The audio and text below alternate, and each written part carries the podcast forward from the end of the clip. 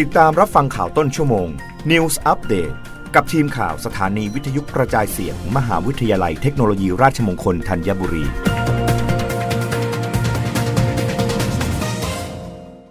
รับฟังข่าวต้นชั่วโมงโดยทีมข่าววิทยุราชมงคลธัญบุรีค่ะ รัฐบาลเชิญชวนผู้ปกครองพาบุตรหลาน 6 เดือนถึง 4 ปี รับวัคซีน ป้องกันโควิด -19 เพิ่มภูมิคุ้มกันในเด็กเล็ก ลดความเสี่ยงจากแนวโน้มการแพร่ระบาดในต่างประเทศมากขึ้น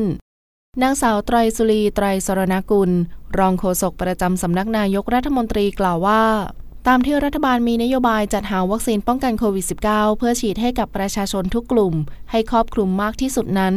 ล่าสุดกระทรวงสาธารณาสุข ได้รับการส่งมอบวัคซีนสำหรับเด็กอายุ 6 เดือนถึง 4 ปีจากผู้ผลิตแล้ว แล้วเริ่มฉีดให้เด็กกลุ่มเป้าหมายแล้วตั้งแต่วันที่ 12 ตุลาคมที่ผ่านมา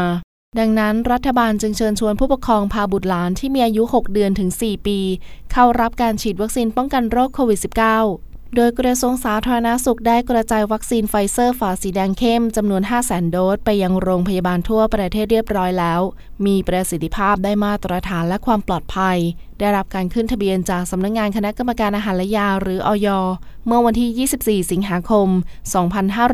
2565 ผู้ปกครองสามารถลงทะเบียนหรือพาบุตรหลาน เข้ารับบริการฉีดวัคซีนได้ตามความสมัครใจ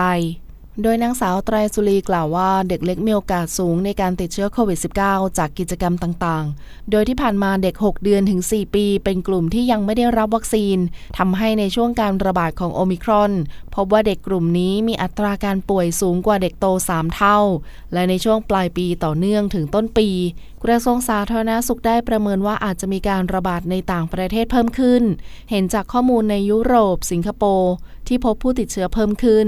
และขณะนี้ประเทศไทยได้เปิดประเทศเต็มที่แล้ว ดังนั้นจึงอยากให้พ่อแม่ผู้ปกครองให้ความสำคัญกับการนำบุตรหลานเข้ารับวัคซีน เพื่อลดความเสี่ยงจากการติดเชื้อ